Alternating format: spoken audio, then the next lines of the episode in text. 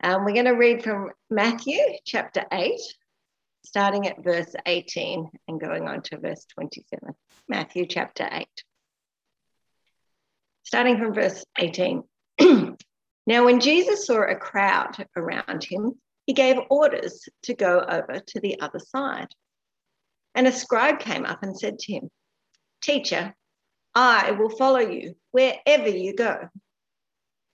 And Jesus said to him, Foxes have holes, and birds of the air have nests, but the Son of Man has nowhere to lay his head. Another of his disciples said to him, Lord, let me first go and bury my father. And Jesus said to him, Follow me and leave the dead to bury their own dead. And when he got into the boat, his disciples followed him. And behold, there arose a great storm on the sea, so the boat was being swamped by the waves. But he was asleep. And they went and woke him, saying, Lord, save us, we're perishing. And he said to them, Why are you afraid, O you of little faith? Then he rose and rebuked the winds and the sea, and there was a great calm. And the men marveled, saying, what sort of man is this that even the wind and sea obey him? Well, as we move into Matthew 8 this morning, um, I remembered a story, well, I remembered a conversation rather than a story. Some years ago, I spoke to a builder. And this builder specialized in move in ready house and land packages. Uh, he bought the land, built the house, landscape, did everything, handed the keys to the buyers. But in that conversation, he told me he was getting out of the business because he was tired of clients challenging very, various aspects of the home after moving in. Even though personalized options for the design, the internal layout, the landscaping were all discussed and agreed upon beforehand. That was part of the package. That was all done before the building even began. And he lamented this. He said, People don't seem to accept that a package deal is a package deal.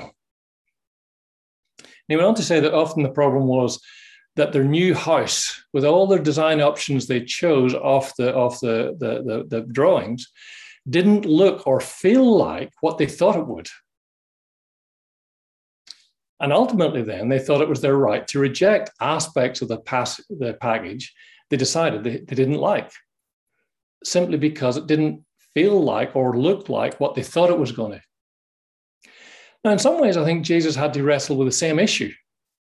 Uh, he's well into his ministry now. People responded both to his authoritative teaching about the nature and shape of the kingdom of God, and also, as we saw last week, to his demonstrated priorities as king of the God's kingdom in exposing and dealing with sin when J- King Jesus confronts the world, he, he does so as a complete package. He's not going to allow people to be super excited about some aspects of his teaching and action, such as healing, while minimizing, ignoring, or rejecting the bits they don't like. Because in the end, Jesus is both the compassionate, generous Savior, as we saw last week, and the demanding, commanding King. Now, Matthew, as I said last week, is carefully structured chapters eight and nine to illustrate Jesus' authority and priority. And he's done that with three groups of three miracles and a cameo focus on following Jesus after each group of miracles. And the crowds, already super impressed by his teaching, were even more impressed by the first group of three awesome miracles. Uh, what a display of Jesus' compassion love, generosity towards his people. And it was also a display of Jesus' authority, power, priority to reverse the effects of sin and thereby delivering his people from the ultimate cause of their physical suffering and disfigurement. And as Matthew goes along, he repeatedly emphasizes the idea of the crowd on the one hand and their response to Jesus, which is following him, if you look back to chapter 4, verse 23 to 25, I went throughout all Galilee, teaching, um, and his fame spread, verse 24, throughout all Syria. They brought him all their sick, they afflict those afflicted with various diseases and pains, those oppressed by demons, epileptics, paralytics, and he healed them. And great crowds followed him. Uh, same thing, same the crowds, chapter 5, verse 1. In chapter 8, verse 1, the same idea, the crowds growing in number. Uh, verse 16, the crowds brought uh, others to be healed. Jesus taught the crowd. Jesus healed many of the crowd. And in response, they followed him. But then in verse 18, the theme continues, but with a twist. Jesus consciously moves away from, follow, from the following crowd. Now, why would he do that? Because I think King Jesus demands all in commitment from those who would follow him it becomes obvious, I think, that what the crowds have in mind as they follow Jesus is not what Jesus wants or indeed is prepared to tolerate. His idea of following or, or discipleship is not about gathering a, a feel good fan club for consumers of his product. So, when you think about it, Jesus had what most public figures crave crowds keen to identify with him, keen to benefit from him. Now, we all know that carefully managed popularity becomes a really effective political weapon, guaranteeing the success of most political campaigns. But Jesus tries to get away from the crowd because he isn't into politics. He's not into popularity or appearance. He knew that most in the he knew that to most in the crowd, he was just a curiosity uh, perhaps fresh and exciting, perhaps a challenge to the establishment, perhaps just a, a possible supply of personal benefit. So Jesus isn't interested in that. He's not interested in the fan club. He's interested in following that it's life changing, life denying, costly service. And then we move into the two interactions in this first uh, section here, which become, I think, case studies of what real following looks like. The first case study is the uh, case study is the scribe's take on following Jesus. Now, this man was a scribe, and that means he's a high status academic. He, he was a well known, high profile teacher of the Old Testament. And he addresses Jesus as teacher, which is interesting because he himself was a teacher. And he declares himself to be a follower of Jesus. But then we've got to ask what is his idea of following Jesus? Is it defined by his intellectual and academic interests? Does he see Jesus as his equal, an outstanding teacher and religious man, even though he might recognize the refreshing and radical nature of Jesus' teaching? Or, or does he just see a chance to identify with Jesus and thereby increase his own public profile? We're not really told. But what we are told is that instead of affirming this man who's just declared to be a follower of Jesus, Jesus actually issues what seems like an abrasive challenge. Foxes have holes, birds of the air have nests, but the Son of Man has nowhere to lay his head. I think Jesus is saying, look, to follow me is to become a refugee going without the basics of life, which people measure stability, reputation, and security by. In a sense, says Jesus, to follow me means I'm worse off than a wild animal or a bird. Or perhaps he's actually picking up some of the teaching this scribe would have known. Perhaps he's saying, I am the son of man figure uh, in Daniel chapter 7, verses 13 to 15. You know about this man, you teach about him. And he had none of the things this world measures security and success by. His status, his honor, his security was simply in being the approved servant of the Lord. So it's as if Jesus is saying to this man, Will you continue to follow me, to be totally loyal, if it means losing all the things you now value most in life? To become a nobody in the eyes of the world? Friends, I think there's no doubt this man was very sincere, but short sighted in understanding the package deal of following Jesus. Well, the second case study then is a disciple. He steps forward, another disciple. We're not told whether it's just one of the crowd or perhaps more likely one of the, the chosen 12, the inner circle. Whatever, he steps forward and he declares his willingness to follow Christ. But in the future, once his father has died. Most likely, the man's father is alive but old. And the request then is to delay practical, active discipleship because of his obligation to care for his father until his death. Um, let me first go and bury my father.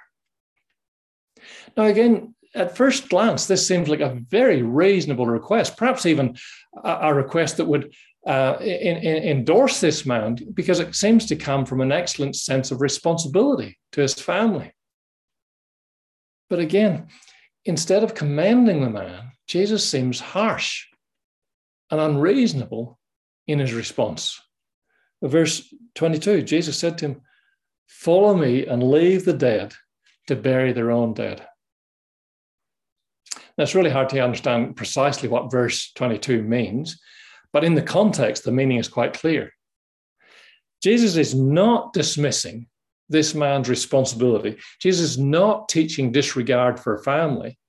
But what he is saying is that not all obligations are equal. Followers of mine, says Jesus, will be caught up with a primary obligation and desire to honor me, Jesus, such that every other obligation in the normal cycle of life is secondary. Uh, followers of mine, says Jesus, will not be sidetracked by lesser concerns. They will not prioritize me, Jesus, their Lord and King, down the, down the list until a time in the future that's convenient to them. So, again, my friends, I say, there's no doubt this man was very sincere. But again, he fails to grasp the package deal that following Jesus is. Jesus demands absolute primary commitment. Jesus will not happily be, he will not tolerate being just one of several equal obligations. And don't we just hear ourselves in that? But I need to say to you, friends, that playing one obligation off against another, and we do it all the time oh, I can't do this because of family connection. I can't do this because of work responsibilities. I can't do this because of sport. Playing one obligation uh, of serving Jesus off against another is not the mark of true discipleship. I would suggest to you this morning it's the mark of unbelief and excusing self centeredness. We must beware of the trap of speaking about serious discipleship or following of Christ when we're actually living a life of unrestrained but well disguised indulgence and selfishness. And so often we express that by pleading competing obligations. The next point then is that King Jesus alone has authority to command such all in commitment. He, he, he does demand it, and he's got the authority, authority to command it. Well, we pick up the story then. Jesus finally gets in the boat to cross the lake, and, and my dealing with the storm is going to be pretty uh, uh, tame compared to Catherine's. We, Jesus finally gets into the boat to cross the lake, and the theme of following continues because we're told here by Matthew that some or all of his hand picked disciples follow Jesus. Not realizing that a sudden severe storm would soon test their understanding of Jesus and test their commitment to following him. And the question comes up then who is really at home on the sea? As they get into the boat, it's not hard to imagine the excitement, the confidence of these disciples getting back out onto the sea. This was their familiar environment that had shaped their lives.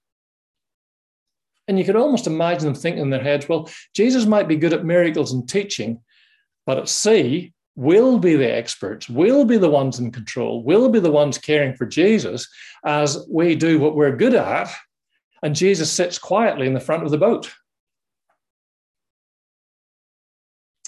Well, a storm like no other storm they had ever experienced broke over them. And remember, these guys would have experienced many storms and sailed through it quite successfully.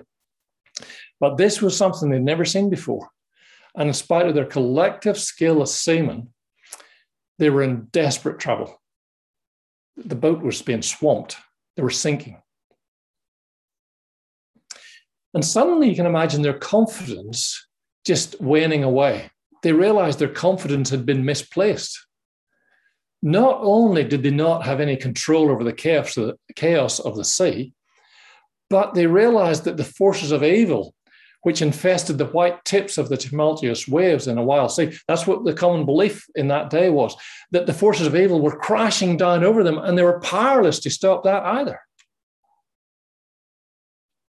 Until finally, when all their efforts and skill and energy were exhausted, in fear and panic, they looked to Jesus for deliverance.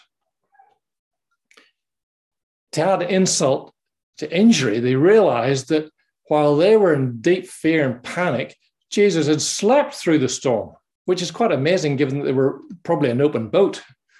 And the most he might have had to sleep on, under was a skin or a tarp. The contrast between their desperate fear and his calm could not be greater. So I'll go back to the question who's really at home on the sea? Even when awakened, Jesus initially appears unconcerned for their plight, more concerned that they woke him because of their, their, their fear than because of their need for help. And it's almost as if Jesus pokes fun at their fear and panic. And he said to them, Why are you afraid? What's your problem? The storm was raging around them. It's almost, it's almost poking fun at their fear and panic. But in fact, it wasn't poking fun. He was teaching them to recognize his power, his authority, his commanding nature. He was teaching them to recognize that the sea and physical nature was his area of competency, as well. Jesus is totally calm because he is in total control. Now, once again, uh, verse 25 um, the disciples address him as Lord. Most likely, they're using the term Lord because it means sir or good sir. It's a polite way to speak to a great teacher. But I think Jesus now then challenges them to see the other use of Lord in that word, same word, i.e., challenges them to see him as God. To speak to the wind and the waves was a proverbial phrase to mean this is tackling the impossible. And King Jesus next, with a powerful word, does just that. He does the impossible, at least humanly speaking. The sea was immediately calm. And remember, normally a severe storm swell would take hours to subside. This was no coincidence. This was a, a, a clear miracle, an amazing miracle in which Jesus demonstrated his lordship over the natural world and the demonic world, in as much as they believed that demons were, were infesting the, the tips of those storm, storm waves. The chaos of storm and evil immediately becomes tranquility and order before King Jesus. The scripture was clear. God alone controls creation, including the seas and storms. And in response to the confronting, uh, in, in response to, to confronting the divine presence and power of Jesus, the disciples were filled with awe and reverence, scratching their heads, still trying to work out what they'd just experienced, what they'd just seen. What sort of man is this? All of that suggests that in their heads and in their discussion, they were coming to the conclusion that surely the only explanation for what we just saw is that Jesus is God. So we can say then that Jesus called out their little faith, as he describes it here, or immature faith, to encourage great faith uh, and I'll refer you back in a minute to chapter 8, verse 10, the, the, where the centurion uh, came to Jesus and was commended for his great faith. I think it's not too much to say that here that Jesus expresses surprise and disappointment at their little faith, Pro- probably meaning uh, that the immaturity of their faith was exposed under pressure of this storm. The problem for these guys is that focusing on their circumstances, they were unable to see past what they could see all they could see was the boat sinking, the storm raging. They couldn't see past that to see Jesus. And so fear and panic took hold of them. Uh, J.C. Ryle has a, a lovely comment on this. He says, It's only too true that sight and sense and feeling make poor theologians. It's only too true that sight and sense and feeling make poor theologians in the moment, they had forgotten that Jesus had power sufficient to give life, to reverse the chaos of sin, to bring order out of chaos. They forgot he had the compassion and the priority to save or deliver his people into new peace and security and safety. And this is in stark contrast to the centurion who was commended by Jesus for his great faith. And I said last week that that great faith really is just his ability to see Jesus beyond what he could see, which is the suffering and near death of his servant. His ability to see Jesus and take him at face value in light of his words and actions. The ability to see through circumstances to the reality and power of Jesus behind those circumstances. So Jesus sent his disciples here, and he says to you and me through these words today, trust me. Entrust yourselves to me. There is no need for fear when you're following me properly on the basis of what you've heard me teach and demonstrate. Friends, the discipleship Jesus demands is not for the half hearted nor is it for the faint hearted. And yet, this too often describes us, I think. So I'm moving towards a conclusion now by encouraging you to see Jesus as the perfect package deal to dispel all, all fears. Why, are we, why is it that so often we're half hearted in our commitment to Jesus? Well, I think for me, and, and perhaps it's for you as well, I think it's beha- be- mainly because we fear missing out on things in life w- which we believe are essential or desirable or pleasurable, or, or because we, we, we don't think Jesus can give us all the things we need to satisfy and make us happy and secure in this world. And so then we go down the old rabbit holes of prioritizing career, family, relationships, sport and recreation, our homes, material possessions, health, children, and so on. The list goes on and on and on. Because these are the things we measure security and success by. When we see those things, we can't see past them. But we need to see them because we're not looking past them. But as Jim Elliot says, the missionary to the South American uh, tribes, why would we hesitate to give up that which we cannot keep and ultimately which will not satisfy us to gain what we cannot lose in Christ and which ultimately will be our deep satisfaction?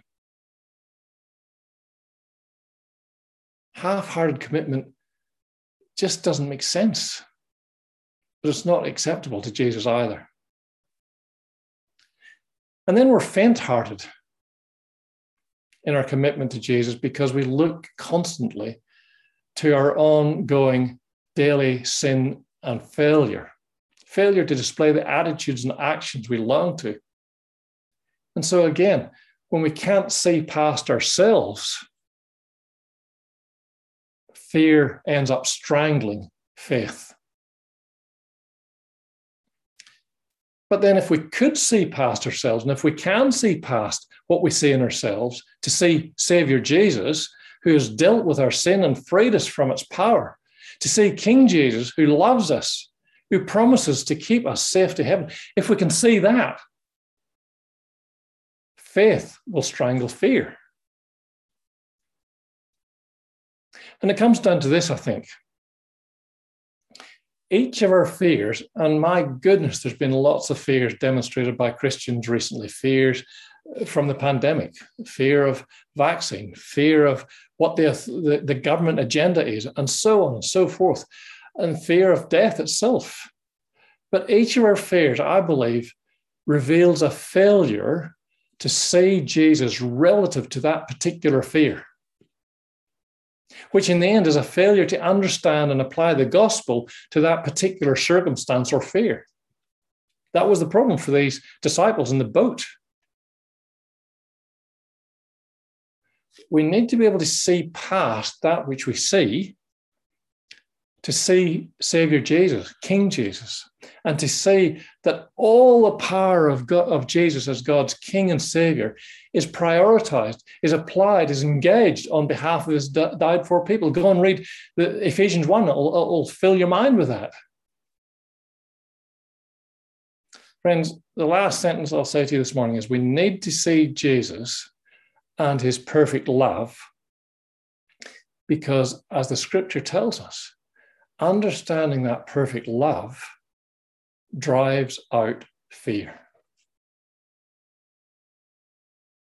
Let's be people who can see past what we see, either in ourselves or in the circumstances around us.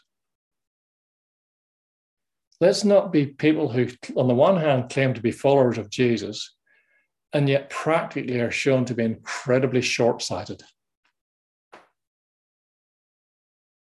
Pray with me, please.